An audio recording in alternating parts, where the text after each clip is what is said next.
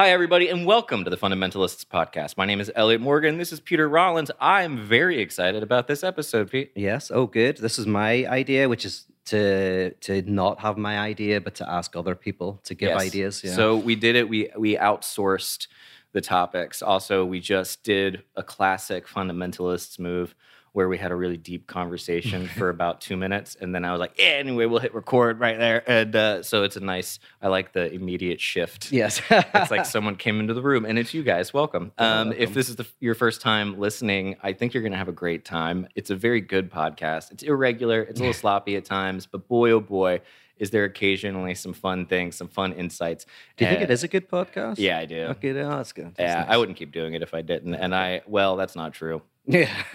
there are Yeah. some things i do that i do not anyway Yeah. that's for a different time but uh let's uh let's dive in so you outsourced you asked uh anyone you could you went all over Oh, by the way, can I mention for anybody who's watching, I am wearing this uh, kind of indoor outdoor shirt. yes your So- morning hugh hefner Yeah, more. Yeah, that's it. That's what the so the look I was M.O.U.R.. going for. Yeah. Yeah. So it's Uh, not quite pajamas, and it's not something you could go out in, but it's something you could like hang about at the pool. in. right my um one two of my favorite people tim and adam tim is uh grace's brother Oh yes. and uh, they will listen but they, they to this podcast but they only listen audio wise Mm. and they were curious about what you look like and so i can Uh-huh. only hope this is the first episode they actually visually see Yes. me. Yeah. Um, oh boy, that'd be funny. I can't wait to hear what they say because they're very funny people. All right, so let's dive into it, guys. Yeah, you you said a bunch of stuff. We're gonna do some that are probably too big to answer fully, but we're gonna riff on them. Uh, Pete's gonna give a response. I'm gonna give a response. We're gonna play around, a little loosey goosey, because these are really good. These are really, really, really good. Some of them There's are. loads of I like I literally half an hour ago I said Elliott's on his way around. It's my turn for a topic. Help. help me out. and uh, there must be 20 or 30 comments so far. I'm sure there's more coming in. So, yes. Yeah. Uh, well, here we go. You ready? hmm Okay, so um, I'm not going to say the names. People sometimes get weird about that. So if this is you, thank you so much for the question. So this I thought was an excellent uh, prompt, and it's how to muster up curiosity again and lessen the feelings of being jaded. That I my I when you read that option, I was like, mm, did I? As a man who's very me? jaded, you were.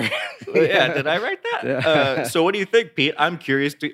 I too would love to know how to muster curiosity. yeah, so I like this one. I'm going to say a little bit and then hear your thoughts. I love it. Yeah. Um, I want to start by saying in so in French psychoanalysis, Here we go. yeah, yeah. in Lacanianism, yeah, can't stop. But um, there is a notion that um, we're all hysterics. Uh, although some people are pathologically hysterical, um, actually, there's something about being human, which means we're all, to some extent, hysterics, which simply means we're all people who are a question unto ourselves. So the hysterical thing is who am I? What am I? What am I doing with my life? Where am I going? Should I really believe what people are saying? Should I really go with the common sense, uh, whether in science or in education or government? It's the questioning. And Heidegger talks about this. He says, What makes a human being a human being is that we are a question unto ourselves. Like a dog doesn't ask what it is to be a dog. We don't say something's very undog like. A dog's a dog, a rock is a rock. But a human being is a person who asks what it is to be human. And we do it every time.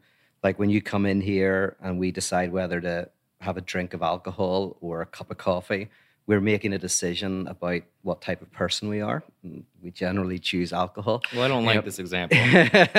um, so it, even if I, if my mum phones and I'm like whether I answer or don't answer, I'm deciding something um, about what it is and who I am. Mhm. So all that to say, if this is the case that to be human is to is to actually be inherently curious, to inherently ask questions, then when we when you meet somebody who doesn't ask questions, it's because they're repressing their questions. It's not because they're certain, it's because they have repressed uncertainty. So fundamentalism isn't certainty, it's repressed uncertainty, where certain questions we're just too scared to ask and we hide them. We just obey the Okay. religious institution, the government, whatever it is. We just want someone else to think for us, answer our questions for us. And all of this to say, I know this is a long winded whatever, um, is to say that um, when to, if you're in an environment where you can lower your defenses, be less scared, less anxious, you will naturally find curiosity bubbling up. Like you don't actually have to make yourself curious. The curiosity is already there. The questioning is you you already are a question to yourself. And all you need to do is create an environment where really you're in a community of grace where people accept you for who you are, they love you and care for you, and gradually your defenses lower, and you'll probably realize that you're full of questions about life, about yourself, about the world. The curiosity is in there, it's just been repressed and hidden because of fear, anxiety, negativity.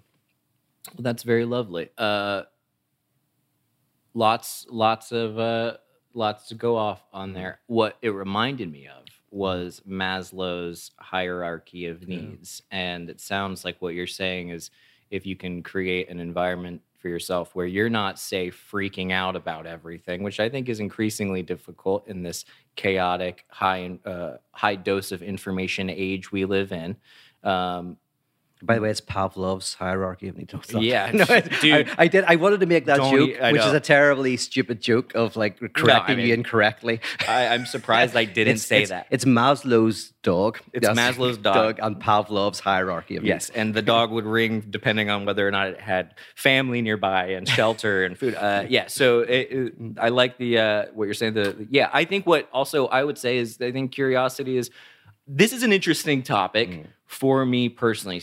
People who lack curiosity sometimes irk me a little bit. And uh, we can go down the projection route and we can go, well, of course, that's just me projecting onto them and must be that their lack of curiosity means that I'm jealous of it, blah, blah, blah. However, I also think sometimes when people, uh, and I think this goes to what you're saying, sometimes when people don't have curiosity, and I have to remind myself of this, it is because they operate in a way that is a little um, tightly bound. And my experience with certain folks, I think I've heard this recently where people who sometimes experience trauma or they experience rough upbringings uh, in some way have a difficulty looking inward so they keep things on the outside all the time and i think that can create a lack of curiosity for folks so sometimes i wonder if it's a result of um, kind of what you're saying like some sort of thing that is not able to fully settle and relax because i do believe that when you are in a environment where your guard is down curiosity ideas humor uh, all this stuff can bubble up and yes. uh, i think that's very nice but I, I, I relate very much to the question because curiosity i don't have a, a, too much of a problem with i think i got that in in spades but the certain other aspects of like where how do you generate this type of thing is a yeah. very um i also think this is just a pure Jungian whatever the uh the this uh almost obsessive desire to solve things about ourselves is considered in some post Jungian circles a very ego driven thing it's almost like we have this heroic compulsive need to fix ourselves constantly and to be like i have this, and so I need to fix this. When in actuality, uh, that is just basically a complex that is that is being activated in you. And so when you go, how do I get more curious? How do I get more curious? You you're inflamed by something uh, that, and I again think that that glosses over a little bit what you're saying. Absolutely, and and then in the Lacanian thing is that, which is very similar here, is um, that in the history of thought, there's been this desire to define and describe what hysteria is, whether it's a biological thing, a mental state, whether it's possession by spirits, right? There's all these different ways of trying to name uh, what hysteria is. But what Freud did, which is really interesting, was he let the hysteric speak. So instead of kind of naming it and saying yeah. this is what it is, let it speak, because the, one of the things, if if universally to be a creature of language is to be a creature of self questioning, then um, basically the desire to get fixed and to find the answer and to have security and to have the kind of everything nailed down always feels. So even when people are or into self-help or it, there's some people i know who are always looking for the thing that's going to work and so they're looking for the next thing maybe it's commodity satisfaction psychedelic enlightenment sexual liberation right they move through all these ersatz gods right trying to find the thing um, even doing courses that that will have the answer. And for a moment, they feel great. So for like maybe a week, they're like, I find the answer, right? This is it. But inevitably, it fails. But in the Lacanian thing, is the reason why it feels is because we are a question unto ourselves. Not that what the answer is is the answer is to enjoy the curiosity, to enjoy the fact that you can never kind of nail things down. You can never have something that kind of like sews everything up. I love how so many of these things always go back to those little cliches like uh, it's about the journey, not the destination. like it's Yeah, about yeah. the recognizing that you're not going to find some sweet answer. But uh, yeah. the and I also think um, like uh, creates like, and uh, yeah, it's you you get curious about something, and it's going to generate more curiosity about about something else. Oh, Because my experience, yeah. it never ends. It's just a never ending tunnel. If you find something out, then you go, well, what does that mean about this? And then it just it becomes uh, really fun. Yes. Oh, you know, a few things on this. For that, I just thought of something else. Well, the the, the more boring thing first, which is um, uh, if you're having an argument with somebody, somebody, a friend or a partner, uh, you see something on the news about the Ukraine and Russia, and you have a position, and then the other person disagrees with you, and then they have a position. What can sometimes happen is within 10 minutes, you're both arguing like you're world experts, like you know everything about world geopolitical situation, and and it Like you know where those countries are. yeah, yeah. You can even find them on a map. You know, you know the history of this of the country and everything. Um, and so you're like this. uh but then one person, if one person goes, you know what? To be honest with you, I don't really know what I'm talking about. I mean, I have some thoughts, but like I, I honestly, I've just like I've literally done one Google search on it. It allows the other person to then go, "Oh, yeah, you know what? I like I'm the same. And then what can happen is a real conversation. So how the curiosity is developed is through your own humility. Like one, if you create a space where you say to someone, like, I'm not sure what I think. The other person, their defense is lower, and they're like, well, to be honest, I'm not sure what I think. And then the curiosity is is Yeah. fed. Yeah. Boy, that's difficult though. It's so much more fun to pretend that you know what you're talking about. Yeah. I mean, we would know. I know. Uh, Yeah, By the way, do you know where I think this comes from? This is the Lacanian reading of this. I, I'm interested in this because I've just, I've just read a manuscript by a guy called Richard Boothby. He's a really great philosopher, psychoanalytic theorist. Um, and uh, he, basically, one of the things he talks about in the book, it's called, the working title is, is Nothing Sacred, which I love, but I think it's going to be called something else when it gets published. Um, he argues that is it like nothing sacred or no thing? yes, sacred? is nothing sacred? Is the nothing sacred? I know we say I love, you know, it's very clever, uh, but I think the publishers want to call it embracing the void, which is not, you know, so so interesting. Yeah, but is nothing sacred? I really like, um, but from a Lacanian perspective, so Freud famously, he saw his his nephew or his grandson uh, throwing a cotton reel.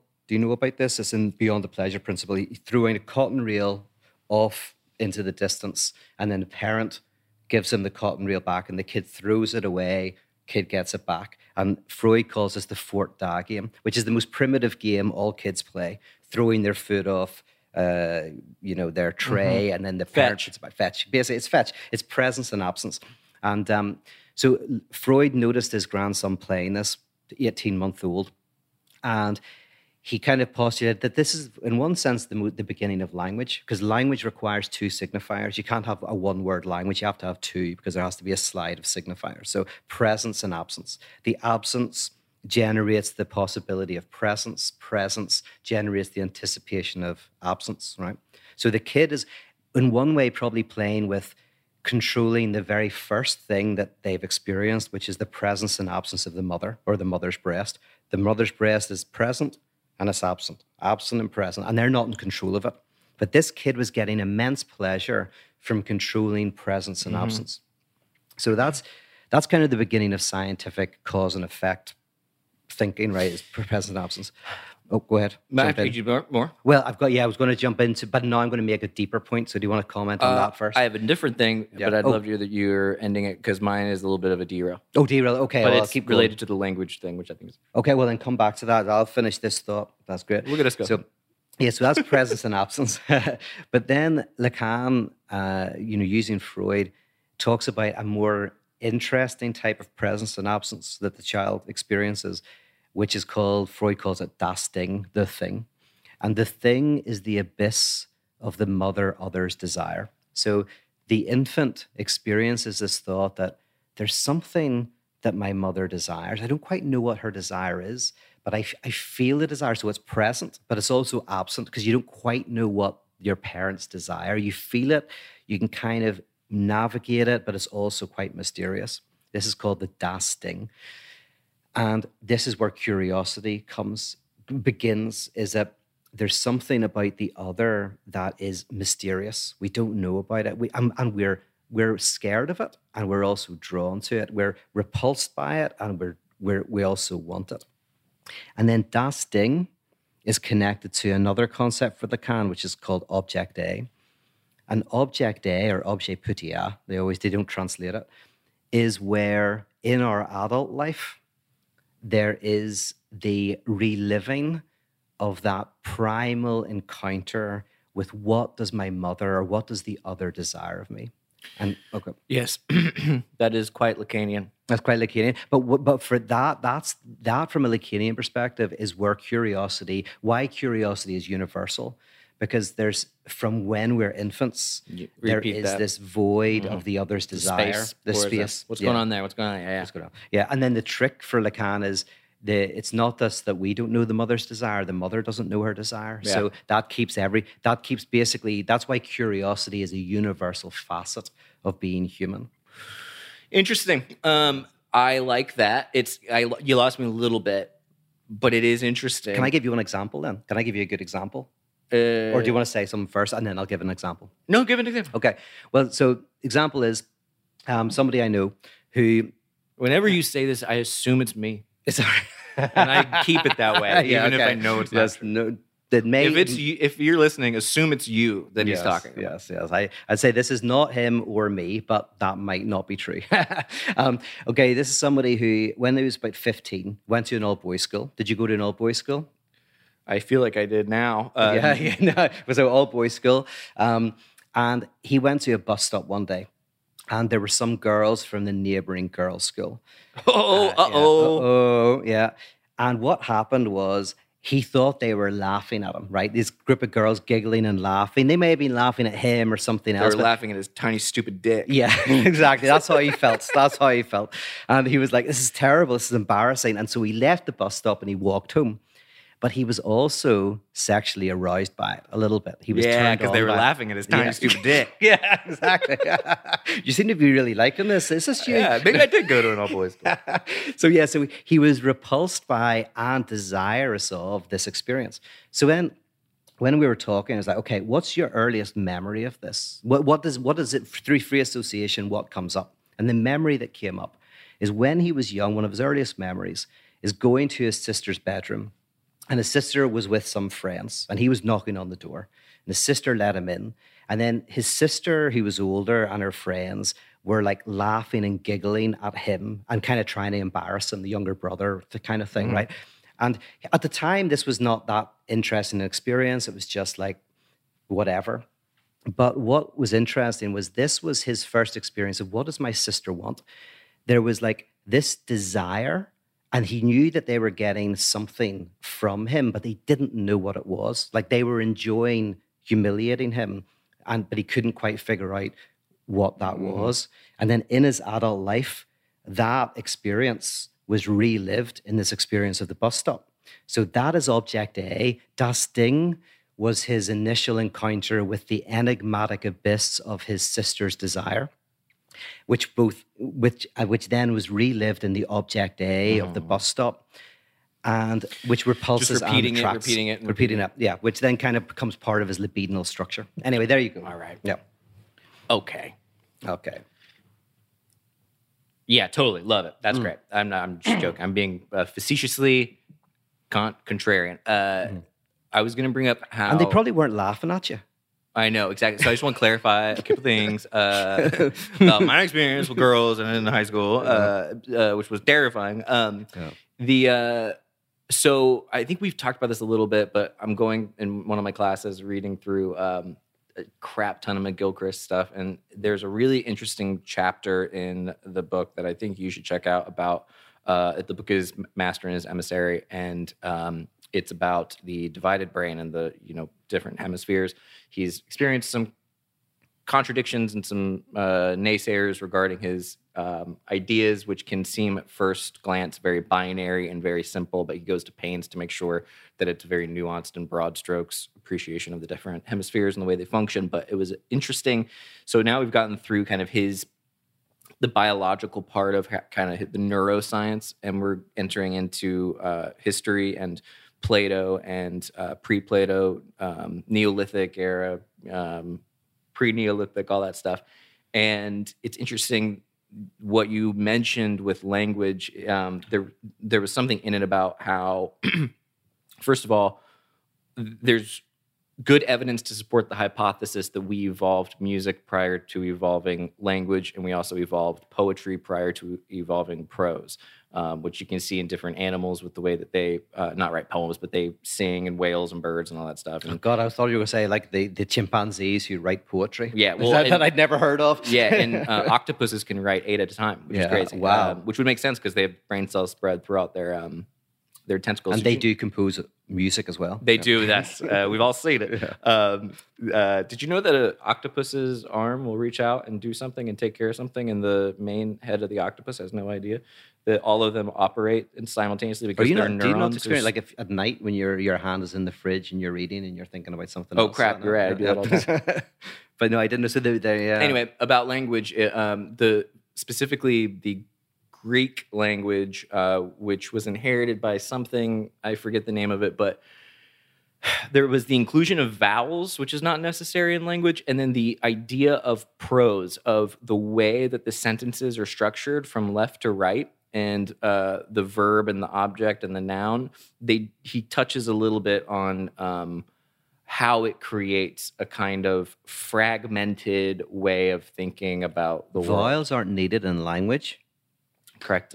I want you to try to do the rest of this Not podcast written. without using vowels. Va- vowels are apparently a new thing. Is that right? That we added. You do not have to have vowel. Languages get along just fine. A E I O U. Yeah, you just go mm, mm, mm, mm. Yeah, uh, but they don't signify. They don't put an actual letter for the sound. It's oh. in the.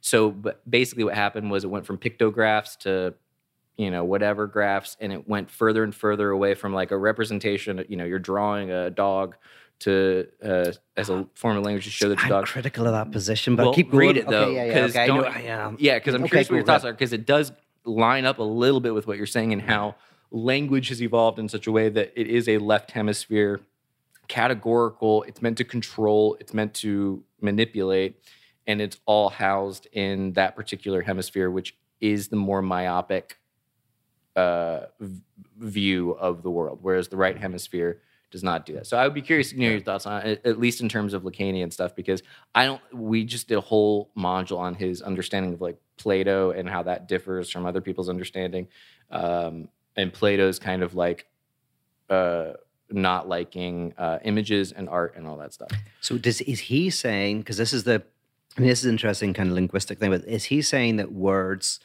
You go back far enough diachronically, you go back far enough that you kind of that a word has an association with an object. So, like that, and that words. That, So basically, you go back far enough, and it's almost like we saw an object like a rock. We made a sound. The sound represented the rock, and then as language becomes more sophisticated, it becomes more abstract. I don't know. That, don't yeah, know critical of that. Saying. Okay, yeah. that's good. Okay, because I think that's a wrong. That doesn't sound like view of language. What he's yeah, I think he's okay, a little more okay. subtle and uh, yes, because that sounds like something made up, but this it, it does. It's difficult because he jumps around. But anyway, that's anyway, the yeah, point. Yeah, yeah, uh, point being, great book, worth your time. Mm-hmm. Interesting from a Lacanian point, at least to, to hear. And he's he's becoming uh, big again. Like he's like he's always a very famous guy, but in the last year, um, McGilchrist is all over YouTube again. So he's, um, you know, his work's taken a kind of a revival, which is interesting. Yeah, I cannot wait to. Uh, I'm going to talk to him, and I'm very excited. Oh yes, that's right. You're going to do an interview with him. Yeah, I'm going to interview him, and I'm, i have many, many questions to uh, to ask him, and I told him some of them. Uh, but he is just a really great. I mean, he's he loves to like, and we're just going off on a tangent here, but he, he, loves Hegel and he loves um, he talks so much about contradiction and about. So you're trying to win me over now. If he likes Hegel, he's all right. Right. right. uh, now, whether or not he likes the way you like him, yeah. that's a different matter. But okay, so speaking of all this stuff that we were talking about, Mhm. uh, let's move on to a different question. I don't know how to muster up curiosity again. I guess uh, relax. I think that might. Be yeah, the- that was that the one word answer. That's Yeah, all we needed. Yeah. Uh, Here, that, a took us on a very nice 30 minute tangent. That was great. That's brilliant. Um, Ukraine or Canada or Joe Rogan cancel culture. Let's not do that. We actually just did one, but On Joe be, Rogan. Yeah. Yes, it will be exclusively available at patreon.com slash the fundamentals. Because he doesn't want to put it out publicly because he's scared. It's taken some time. And also, I don't want to. yeah, well, your main issue is it's not topical It's not topical. Yeah, yeah. And I don't want to be like, look at us now. It seems kind of like, Okay, so a Patreon like exclusive because I feel bad for our patrons because we're terrible with our patrons. Yes, but we're going to give a, uh, f- uh, that Joe Rogan episode. So exactly. yeah. Um, but there was one about memes that I wanted to dive oh, into. memes and mimetic culture, mimetic desire.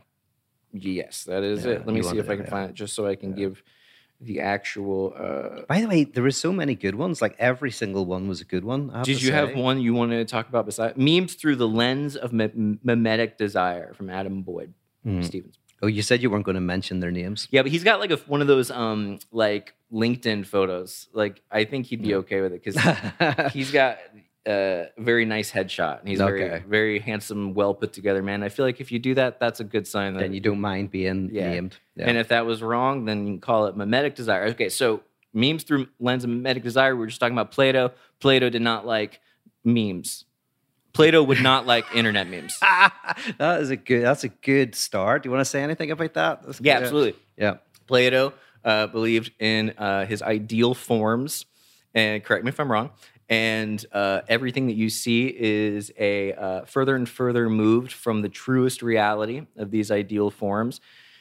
So when you get, say, um, uh, a shoe, you have a shoe, and that's a beautiful shoe. It is a uh, uh, copying of the ideal shoe, the ideal form of a shoe. It's a, a slightly removed from the actual um, ineffable. And then if you take that shoe and you make a painting of it, you're even further removing it from the truth and from reality. And therefore, art is is bad.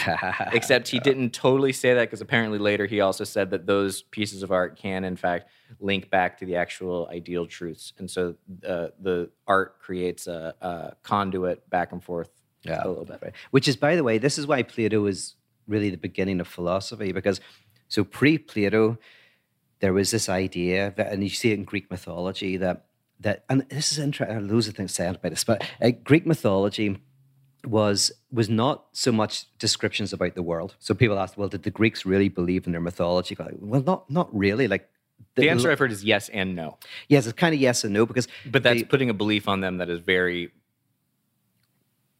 not the belief. They had a different kind of way of viewing. Yes, and the thing is, so they had like so mythologies that they had were you know contradictory and all of that. So one way of describing it, I think, simply speaking, is that the the Greeks were very interested in the idea of appearance. So the gods made manifest themselves in appearances in kind of like usually decentering experiences like passions like if you were overcome like everything was a verb then it's like war was a passion of the gods and Yeah. desire and all that but the idea was that behind the realm of appearances, we didn't have any access.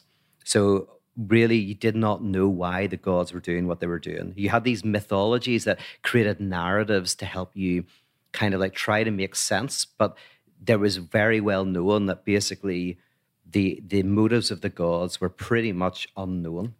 Unknown. Yes, unknown. Okay. Yeah. But with Plato and the philosophers, they turned it on its head. So Plato was going like, no. So in other words, the appearances told a, a type of truth. Behind the appearances, we just don't have any access. Yeah.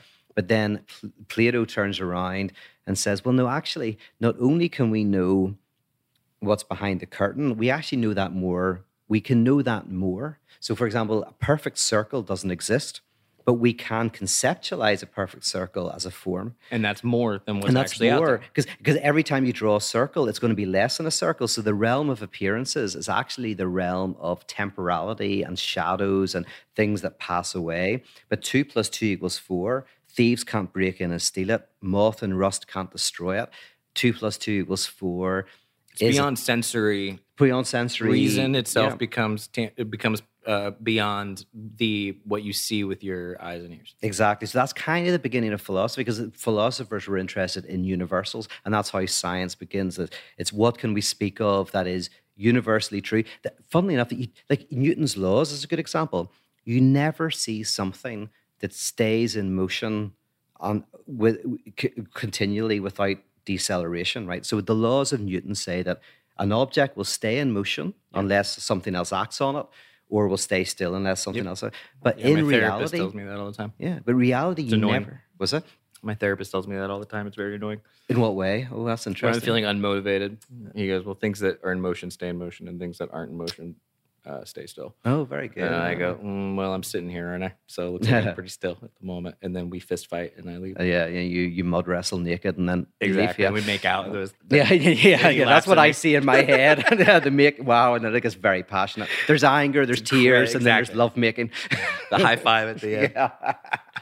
but but you never see Newton's laws in reality.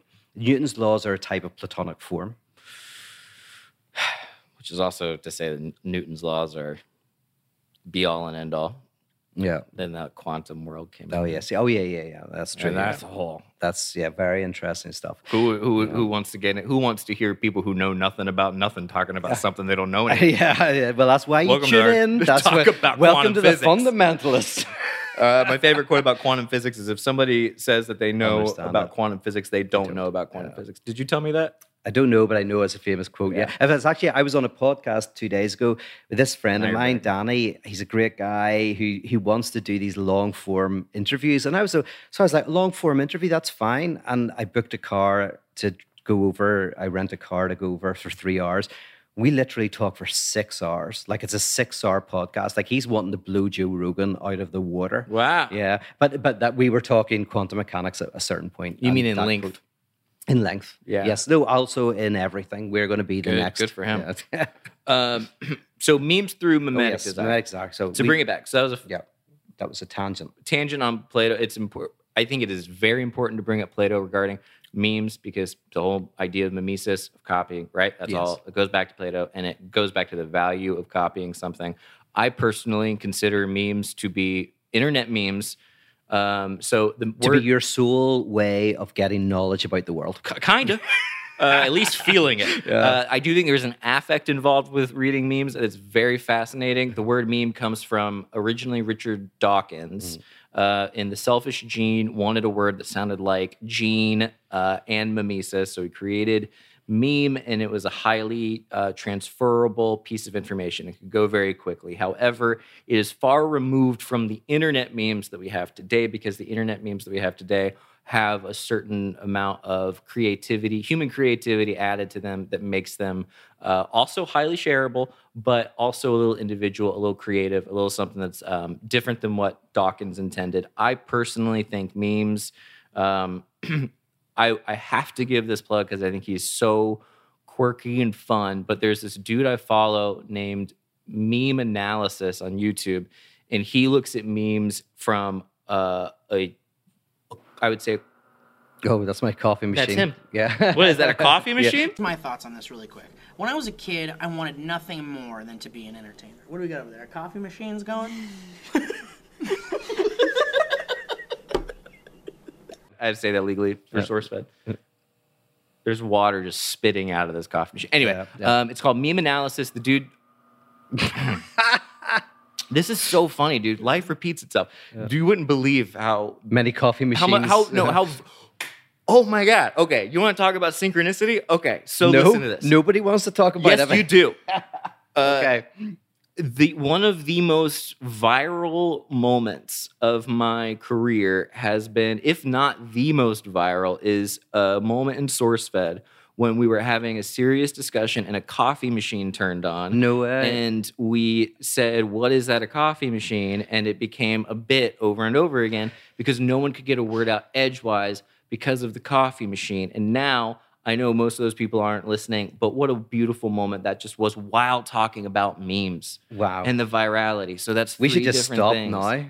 This is like when Freud and Jung were talking, and Jung said there's going to be some sort of apparitional paras- and then it happened again. Yeah.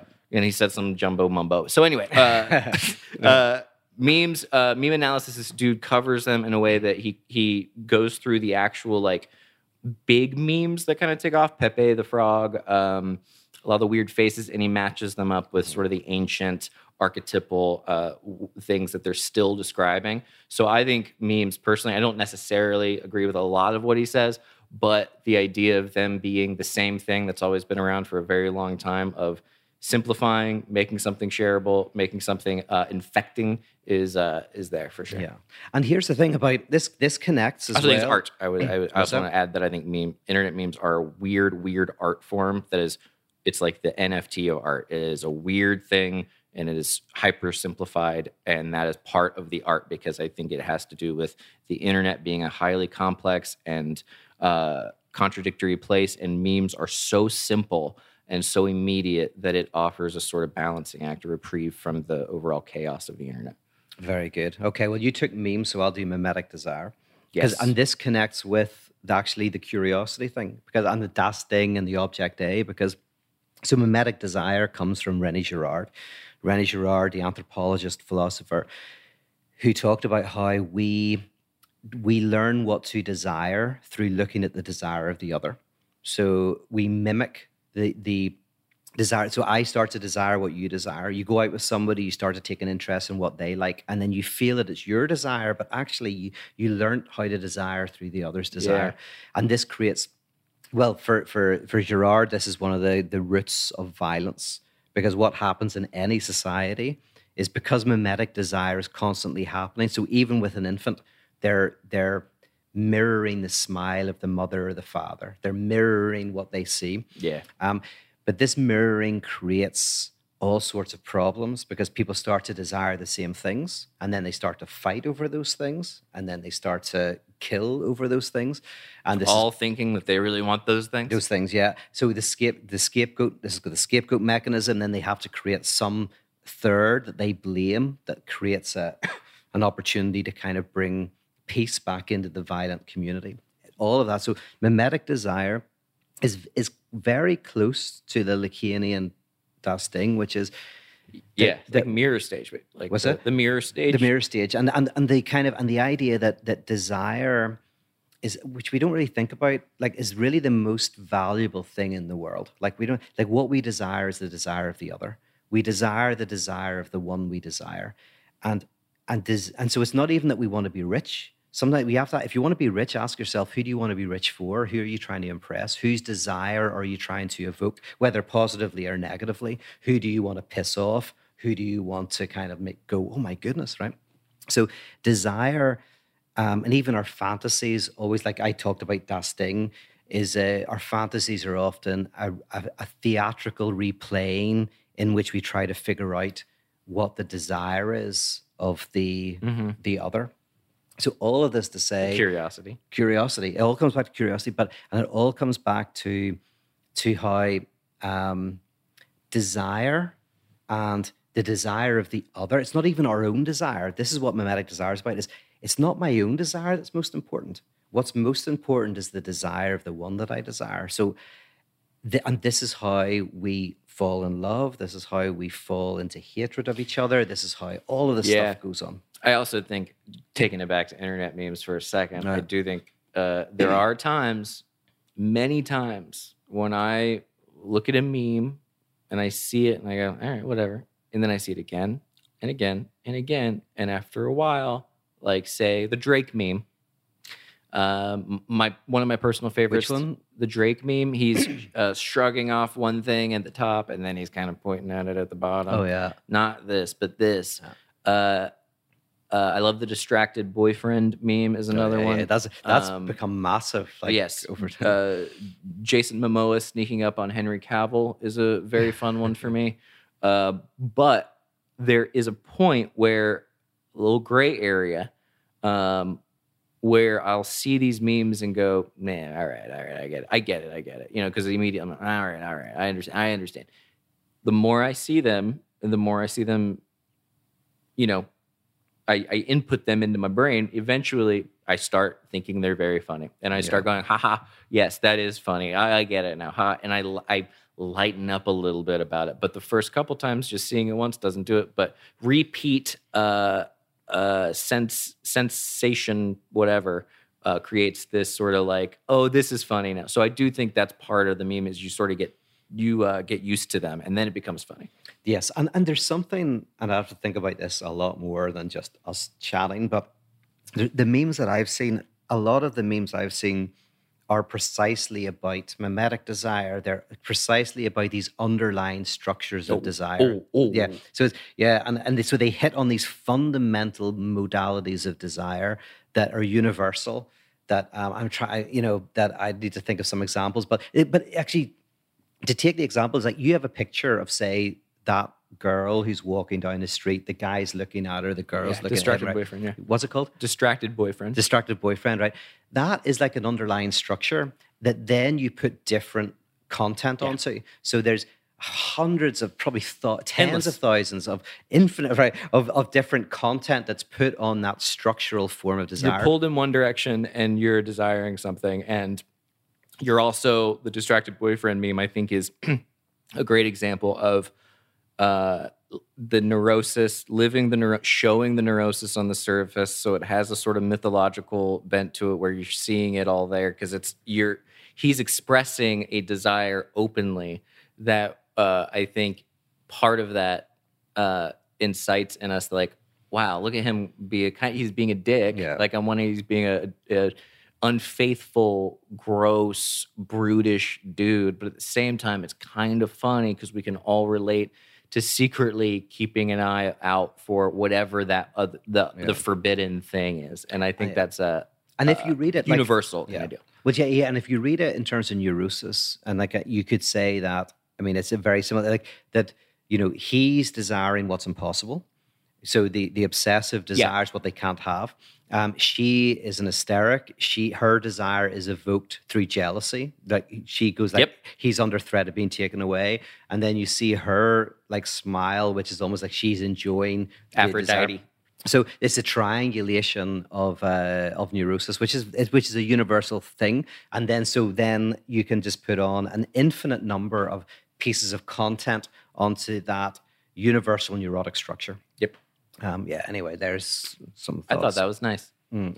Um, do you remember one that you would like? Otherwise, I will choose one that I I'm at random. I remember one that I quite liked, which was uh, just uh, that philosophy seems like a really interesting endeavor, but where do you start? How do you jump in? Is there is there a is there a good place to begin with the intellectual life? And Okay, I found it. This is from Berber. And Berber says the philosophy world seems like the most interesting thing we can pursue. Okay, well, sorry, I uh, agree. but it's also it's also Byzantine and tough to find an entry point and what order to go in. Can you disentangle all of that? That is a great question. Mhm. Uh, what an interesting, interesting just starting off point. Yes, and this is very. So I've got some practical things to say. I'll I get do less. too. Okay. Well, do you want to start, or do will I'll I start with this Okay, one. You start with it. Okay, go for it. Um, and then because you'll have something better. uh, so I would say this links up everything in between. Uh, the starting point, I think, is that little spark uh, in your brain that goes, "Hmm, this is really." But where do I begin? Don't get into that. Just go. What am I? What's the most basic thing that I'm curious about?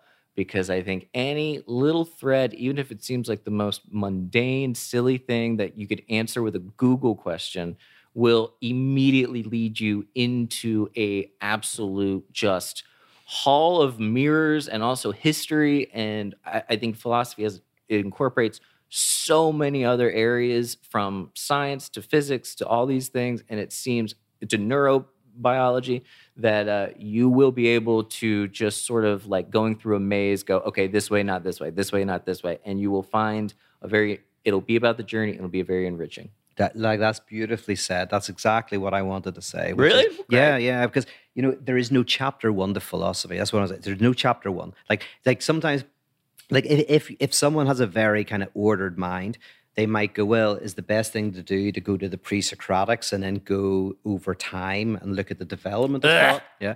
Or or is it possible to do chronological and kind of uh, or like or, or, or theme based or even like alphabetically or whatever? But you'd you'd never get anywhere because every th- thinker you could live for a life on. So the key is, you know, where wherever you've got off on the bus, you start. Like where where you're at, what's the question you've got, what's what's is there a thing? Now the I'll, I'll I, I would give a little bit more practical advice in the aftermath of this, but it's basically start wherever when you all roads lead to Rome. You can start anywhere, and as soon as you start reading one thinker, they open up other thinkers. Yep. And if you do it for long enough, and it, it takes a long time for this to happen, but you do it for long enough and you start to make all of these connections. And Yeah. suddenly it's like, so I've been doing this for a long time, beautiful. obviously 20 years. I've been doing it for 30 years. So in my head now, it's almost like a, a whiteboard with all of these different thinkers and lines between them and back and forth Mm-hmm. and all that. But it's like you can start anywhere on that whiteboard, anywhere at all. The only thing I would say then is try to start with a good thinker. Try to start with someone who's canonical, someone who's gonna like you know start with like so. Don't start with just a YouTube commentator, right? You know, start with a you know a writer who's written. I would a say of you work. can start with the YouTube. Well, yeah, if it's us, we're YouTube commentators, I guess, are we? Is that- No, no one listens to us. Well, yeah, yeah, we're not popular enough. No, they Yeah. listen, but no Yeah. listens. Uh, no, um, I have to to interject that you just reminded me of a meme uh, when you're like, it's like a whiteboard, and I see all these things. There's a meme from Always Sunny in Philadelphia with Charlie, and it, he it's a very common meme, but he's just blasted out of his eyes, and he's got just these red bleeding eyes, and he's looking at the white marker board, and he just Oh, looks like he's right. gone absolutely insane. And I was think I like, know him. Is his name Josh? uh, no, it's No. Charlie Day. Okay, uh. Charlie Day, but it's so fun, and that's what it reminds. But anyway, sorry. Mm. Yes. So, uh, but I would say if you start with a YouTube, don't get it off. Uh, YouTube is a. I watch YouTube for when I am eating lunch and I uh, want to keep consuming it, but I don't want my brain to be too worn out. So YouTube is a nice. Uh, easy way to do it, and I, I like it as a filler, but it, you gotta go to some uh, books, and I would give a shout out to libraries. Yeah. Oh, yeah. And by the way, like I love like YouTube now, especially with COVID. One of the few things about COVID is that so many academic institutions have been putting their material online. you Yeah. know. Like, so I actually use YouTube as an intellectual resource. So when I say uh, YouTube commentator, what I mean is kind of like I like the, some of the pop. I watch some of the pop ones. I watch some of the pop ones that I agree with and that I disagree with because I enjoy it. But there is lots of good intellectual content on YouTube, like huge, huge amounts. Uh, Lacan online is very good, and uh, there's loads of good ones. But Plastic anyway, pills. what's that? Plastic pills. Oh, plastic pills is very good. I they're too Deleuzian for me.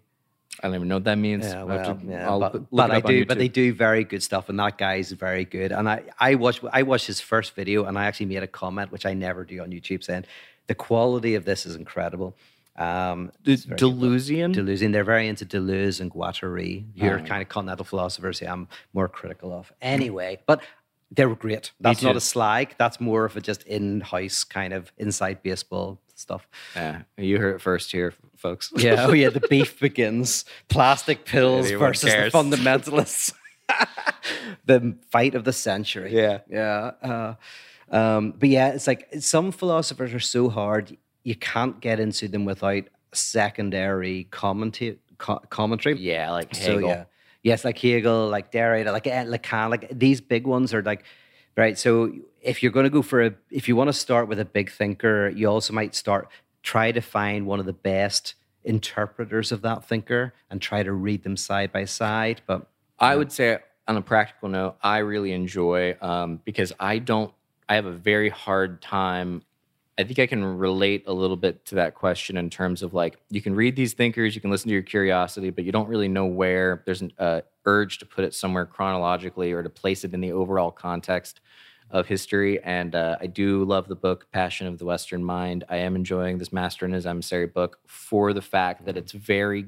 It's not. You're not going to learn the in depth of any of it, but broad Gives strokes, broad getting a certain ideas can I think in, um, elicit a little bit of like a okay, I like this it's interesting that this led to this, and this wave is interesting. What were they thinking there? And you can dive into that. Um, so I don't think there's any wrong answer, but I do think it is an overwhelming thing. So um, if at any point it stops being fun, I think you should, or at least uh, fun or challenging, like Mm-hmm. challenging and like, a, oh, this is I, you can't get it. Like I think anybody can get it if you dive into it, but keep it in Yes, a line with what you're wanting. a good history like and this is this is where i go like there's and there's there's one wrong place to start which is bertrand russell's history of western philosophy it's terrible no i mean bertrand russell's very it's just not very good like he, he literally i don't think he talks about hegel at all i think he's got one footnote but but in terms of a very good exhaustive history i think i've got a Copleston's history of philosophy you're not going to read all of that but that is a very good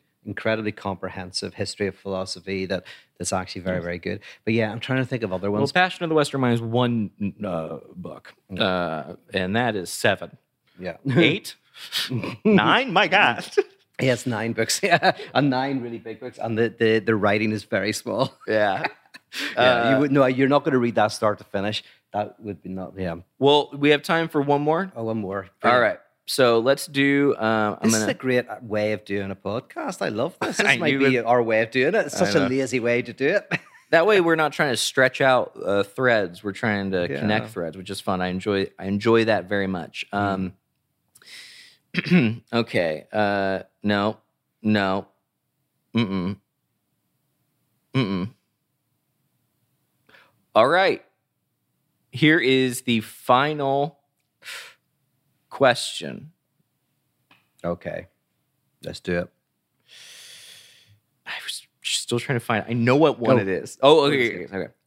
I figured it out. All right, this is from um, Pseudo Justin, and he says, Am I going to enjoy this more? Are you going to enjoy this more? Is this a is this a peak question or No, a I mean, it's fine. It Those says- socks are very loud, by the way. My "Yeah, they're. Kierkegaard." No way.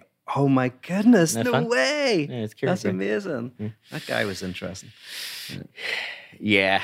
Um, anyway, the grass is always greener. Ah. Comparing yourself to others. How to make my own damn green grass green. I figured this out. It works for everybody. You have nothing to worry about. How to not worry about the grass being greener on the other side. How to make instead your own grass green. I think is the only option is to metaphorically.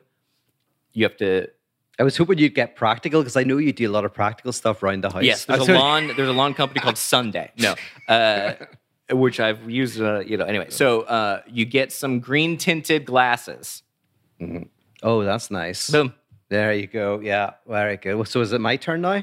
Yeah, you know, if you want. I figure we're winding down, but I, I think it's a bigger question. Yes, Well, answer it, if you answer in a sincere way. Okay. I think I was a, a cop out. Uh, Yeah. Well, because I was also thinking, what do you, you? What's raccoons? You have a problem with raccoons destroying your garden, don't you? yeah. Do you still have that? No, they destroyed the garden, so the raccoons are still there. It's just the garden. Oh, right, the The, yard gone. is, is is dead, but the raccoons are still there. Oh, They have that's nice. um, Do you see them? Do you see them? quite frequently. Oh. Yeah, and they're. I'm not gonna lie, pretty cute. Well, see, this is the thing I know about you. Like, you love animals. I like, do. I don't think you would hate them. I don't think you No. could. you it's could- very difficult to get angry in the daytime at a raccoon who is laying inside your bushes, staring dead at you, eating a leaf like it's on a couch eating crackers. It's Oh, yeah. very cute, and um, you know you want them to leave, but not you know not Yeah. entirely. So Very good. Well, okay. So my answer, I'm going to do try to do a callback here. Connects with the mimetic desire and it connects with curiosity. So look, at this is this is impressive. Nice. Um, yeah, if I do say so myself, though, is um, the grass is always greener.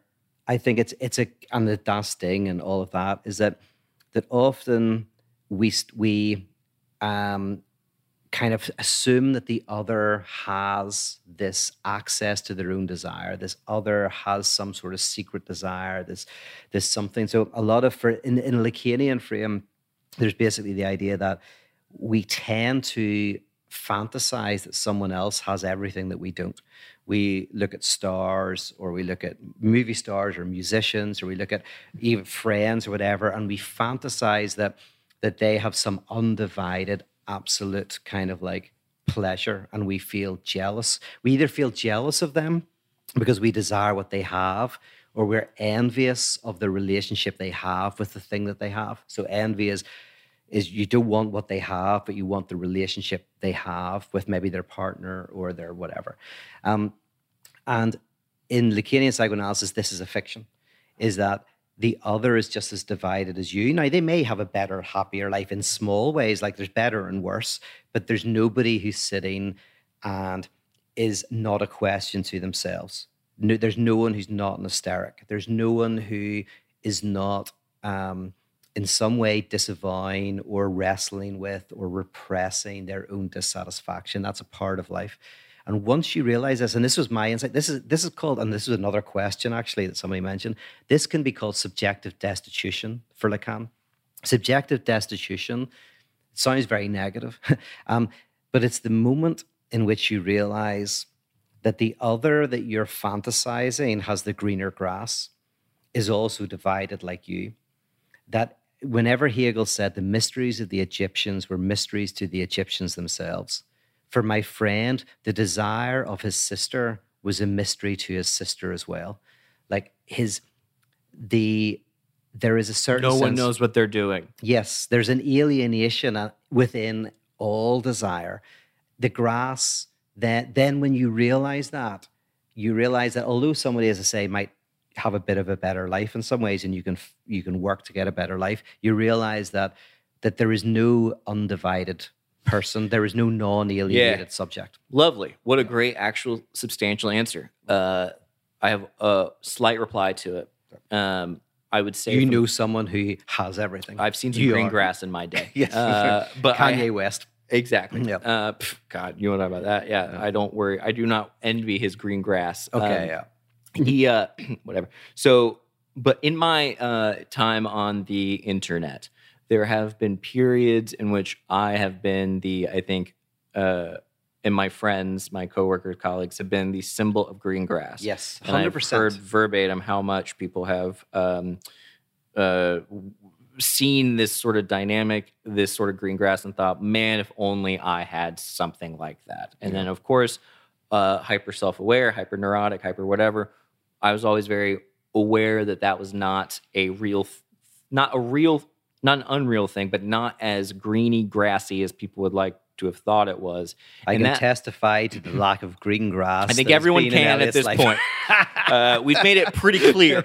Uh, but it definitely, however, I will say that also that that um, putting on the uh, it was like a, a responsibility almost of of being this sort of s- friendship green grass, this mm. sort of wonderfully beautiful collective in all as- a- aspects.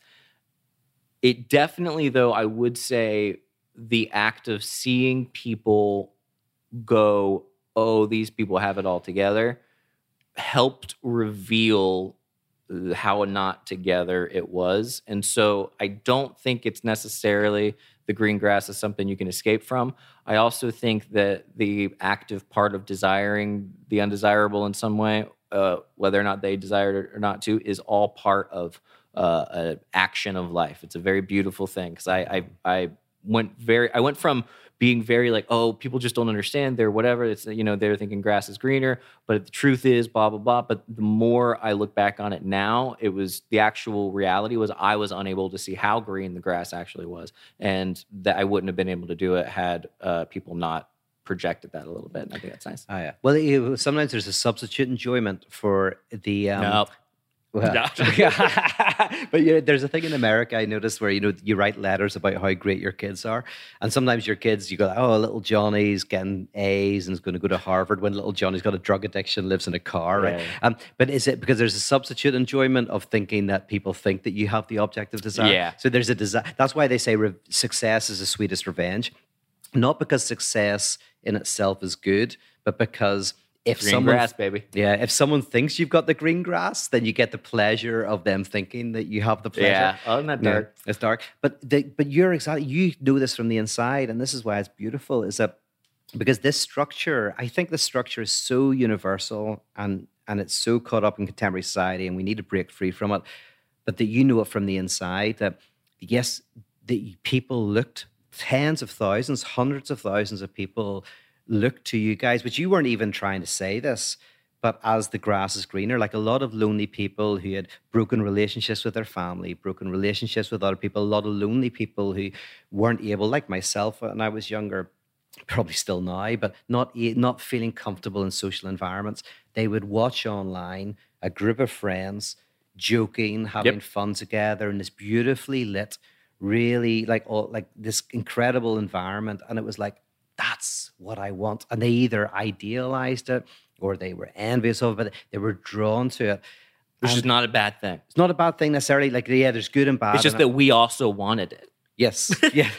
the people who were in it. Yeah. Yes, exactly. That's the thing is like that even the ones who were in it. Wouldn't this be great? Wouldn't this be great if this fiction was real? so uh, yeah, and It was parts of it were real. Parts Yeah, real. Well, yeah, and the parts of it is like like there's great friendships, there's great things, but but nobody has the utterly fulfilled, non-alienated alienated reality. Yes, non-alienated. Yeah, alien. and in in fact, so the cure is to realize that the grass is never as green as we want it to be, and it's never as green as we think the other person has it. And sometimes the grass is green because people have been shitting all over it. Yes. And that's uh, my final thoughts on this, folks. If you would like to support the podcast, you can go to patreon.com slash the fundamentalists. You can also watch the video format of this at youtube.com slash See my uh, my indoor outdoor pool shirt. It's worth it this time, guys. Uh, and uh, for any whatever, you can DM us, let us know. We're happy to talk. Um, and we look forward to seeing you next time. Any closing thoughts, Pete? No, I was at, oh one thing, and I'll just, this is my closing thought on this.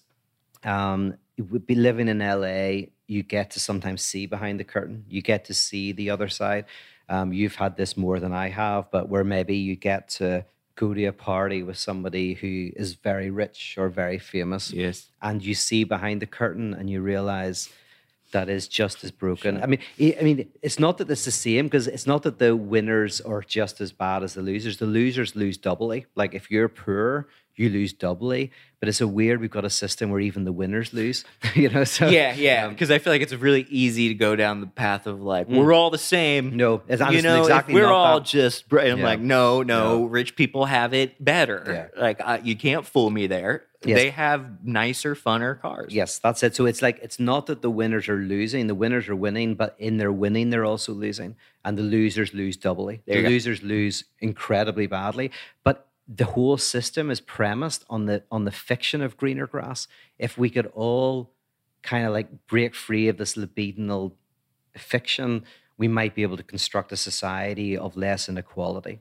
Um, anyway, I don't want to get too Beautiful. kind that's, of uh, that's a yeah. different, yeah. But I. I think it's a lovely note to end on. Thank you, everybody, for watching. We'll see you next time. See you next week.